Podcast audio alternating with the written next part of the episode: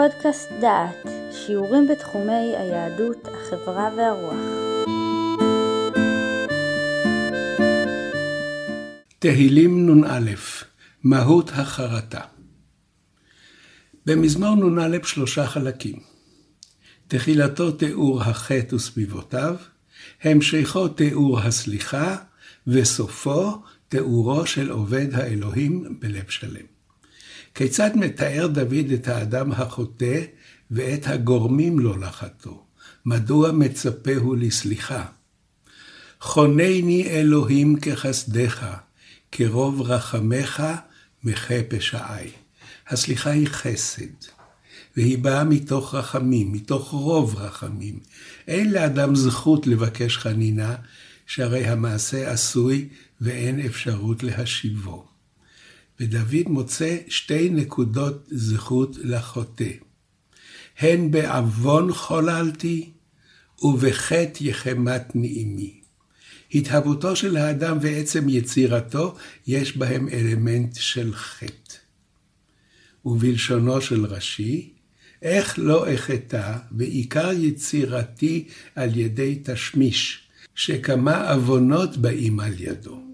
דבר אחר, עיקר יצירתי מזכר ונקבה, שכולם מלאי עוון. פירוש הדבר לפי רש"י, היסוד הגופני, יסוד הבשר של האדם, מושך לכיוון החטא. ובהתאמה לטענה זו מוסיף דוד, כי חטאו לא היה תוצאה של הכרה של אידיאולוגיה, אלא כישלון חד פעמי. הן אמת חפצת בטוחות, ובסתום חוכמה תודיעני. התוחות הן הכליות או מסתרי הלב. דרישתך, טוען דוד לפני האל, היא שליבי יהיה נאמן לך, ואומנם כן הוא. חטאי לא היה מתוך הכרה כי צריך לחטוא, אלא מתוך כישלון רגעי. ליבי מעולם לא מרד, תמיד רציתי לעבוד אותך, רק יצרי אישי אני. שני נימוקים אלה לסיבת החטא הם גם נימוק לבקשת הסליחה. הרב כבסני מעווני ומחטאתי טהרני.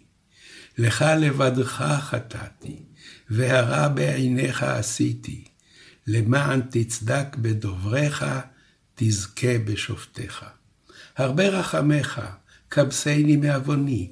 אני זקוק לסליחה לא בשביל בני אדם, כי אינני צריך לפייס בני אדם או להרגיעם. לך לבדך חטאתי.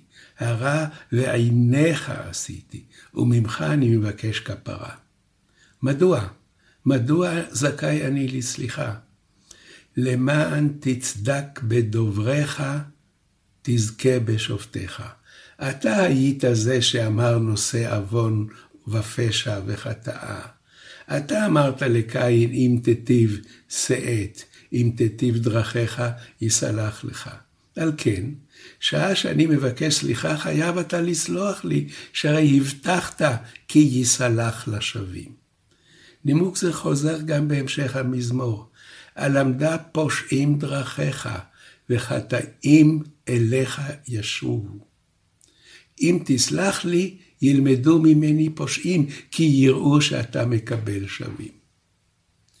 היה זה תיאור החטא, ועכשיו אנחנו מגיעים לתיאור התשובה והסליחה. הסליחה היא התחדשות. לאחר הכפרה, האדם הוא אדם חדש. לב טהור ברא לי אלוהים, ורוח נכון חדש בקרבי. השיבה לי ששון ישעך, ורוח נדיבה תשמחני. שלוש פעמים חוזר ומבקש דוד רוח מאת השם, והקבלת שלוש בקשות אלה מלמדות אותנו כי ברוח הקודש מדובר. ורוח נכון חדש בקרבי, ורוח קודשך אל תיקח ממני, ורוח נדיבה תשמחני. הסליחה כרוכה בהתחדשות. דוד מבקש כי רוח הקודש לא תילקח ממנו, יתרה מזו, תסמוך אותי, ועוד יותר, תתחדש בקרבו. תיאור הסליחה מקביל לתיאור החטא. הסליחה מוחקת את פרטי החטא.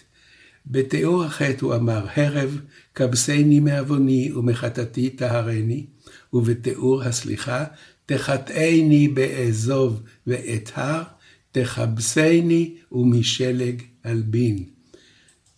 בתיאור החטא, לך לבדך חטאתי והרע בעיניך עשיתי, ובתיאור הסליחה, הסתר פניך מחטאי וכל עוונותיי מחה. בתיאור החטא, הן אמת חפצת בטוחות ובסתום חוכמה תודיעני, ובתיאור הסליחה, לב טהור ברא לי אלוהים, ורוח נכון חדש בקרבי. ולאחר הסליחה, תפילה לעתיד, לכלל כולו.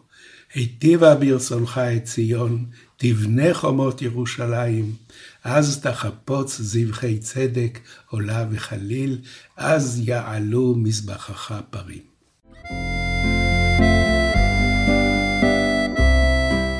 שמעתם שיעור מתוך הקורס עיונים במזמורי תהילים, מאת פרופסור יהודה אייזנברג ובהשתתפות דוקטור יהושע רוזנברג.